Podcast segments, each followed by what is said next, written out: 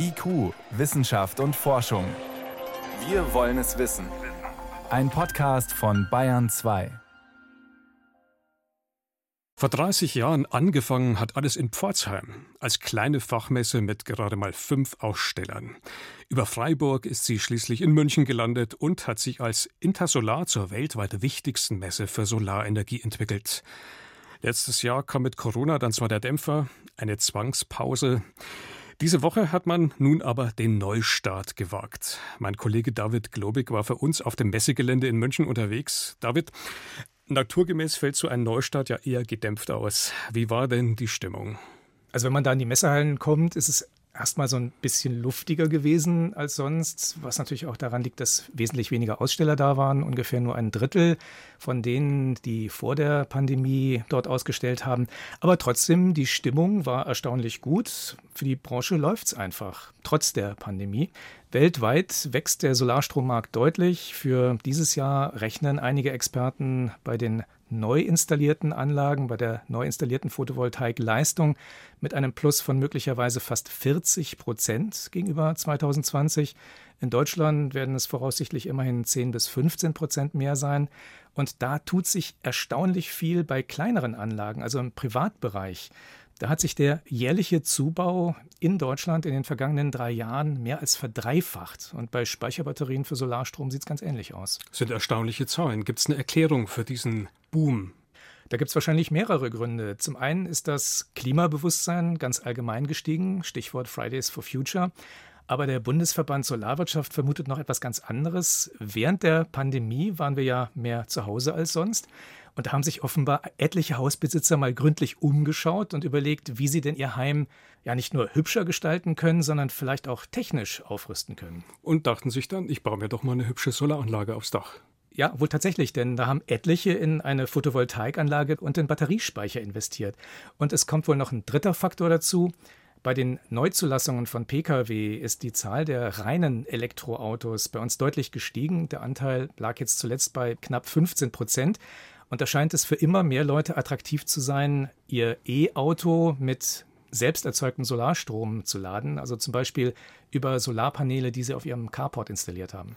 Also ein kleiner Boom, der den Eindruck erwecken könnte, wir sind eigentlich auf einem guten Weg, auch um die Klimaziele zu erreichen. Stimmt das? Na, der Weg ist der richtige, aber das reicht noch lange nicht, was wir da machen, bei weitem nicht. Wir brauchen noch viel mehr Solarstrom, wenn wir bis zwanzig fünfundvierzig unseren Treibhausgasausstoß auf netto null bringen wollen.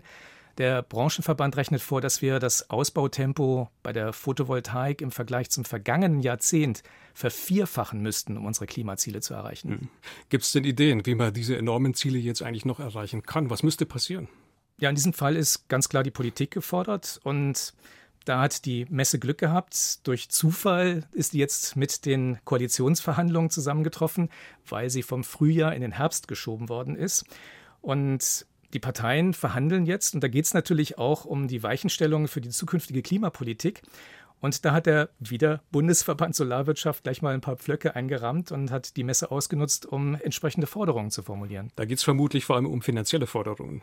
Da geht es unter anderem um finanzielle Forderungen. Also zum Beispiel soll der Deckel wegfallen bei der finanziellen Förderung von Photovoltaikanlagen. Das ist ein, ein Streitpunkt seit langen Jahren.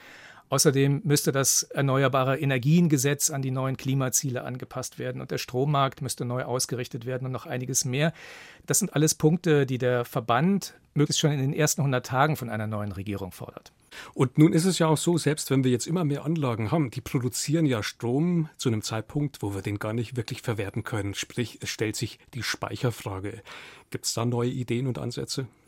Naja, auf der Intersolar gab es erstmal die bekannten Speicher zu sehen, also Akkus in kleiner Form für zu Hause, aber auch tatsächlich größere Container, die vielleicht in ein Industriebetrieb nutzen könnte.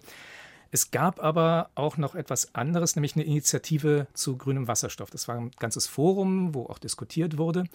Und auf diesem Forum wurde am Mittwoch ein Manifest vorgestellt zu dem grünen Wasserstoff. Grüner Wasserstoff, das ist Wasserstoff, den ich mit Strom, den ich aus erneuerbaren Energien gewinne, wiederum aus Wasser gewinne. Also ich zerlege das Wasser und habe also dann eben diesen grünen Wasserstoff, den kann ich in der Industrie nutzen, um die zu dekarbonisieren. Also die Stahlindustrie ist da sehr daran interessiert.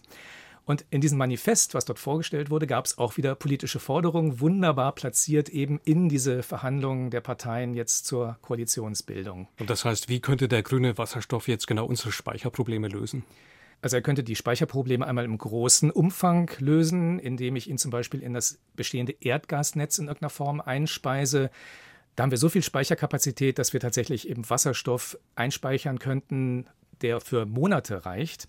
Es geht aber auch am kleinen Maßstab und auch da wurde etwas vorgestellt auf der Messe, und zwar ein kleines System, ein Wasserstoffspeichersystem für ein Einfamilienhaus. Im Sommer wird da mit überschüssigem Photovoltaikstrom eben Wasser zerlegt und der Wasserstoff in Druckgasflaschen gespeichert. Und im Winter, wenn die Sonne dann eben nicht mehr ausreichend scheint, erzeugt dann eine Brennstoffzelle mit dem Wasserstoff Strom und Abwärme, die man dann auch wieder nutzen kann, um das Haus zu heizen. Die Sache hat allerdings einen Haken. Bislang kostet so eine Anlage siebzig bis hunderttausend Euro. Die Messe Intersolar hat in München diese Woche einen Neustart hingelegt. Eindrücke von dort waren das von meinem Kollegen David Globig. Danke fürs Gespräch. Gerne.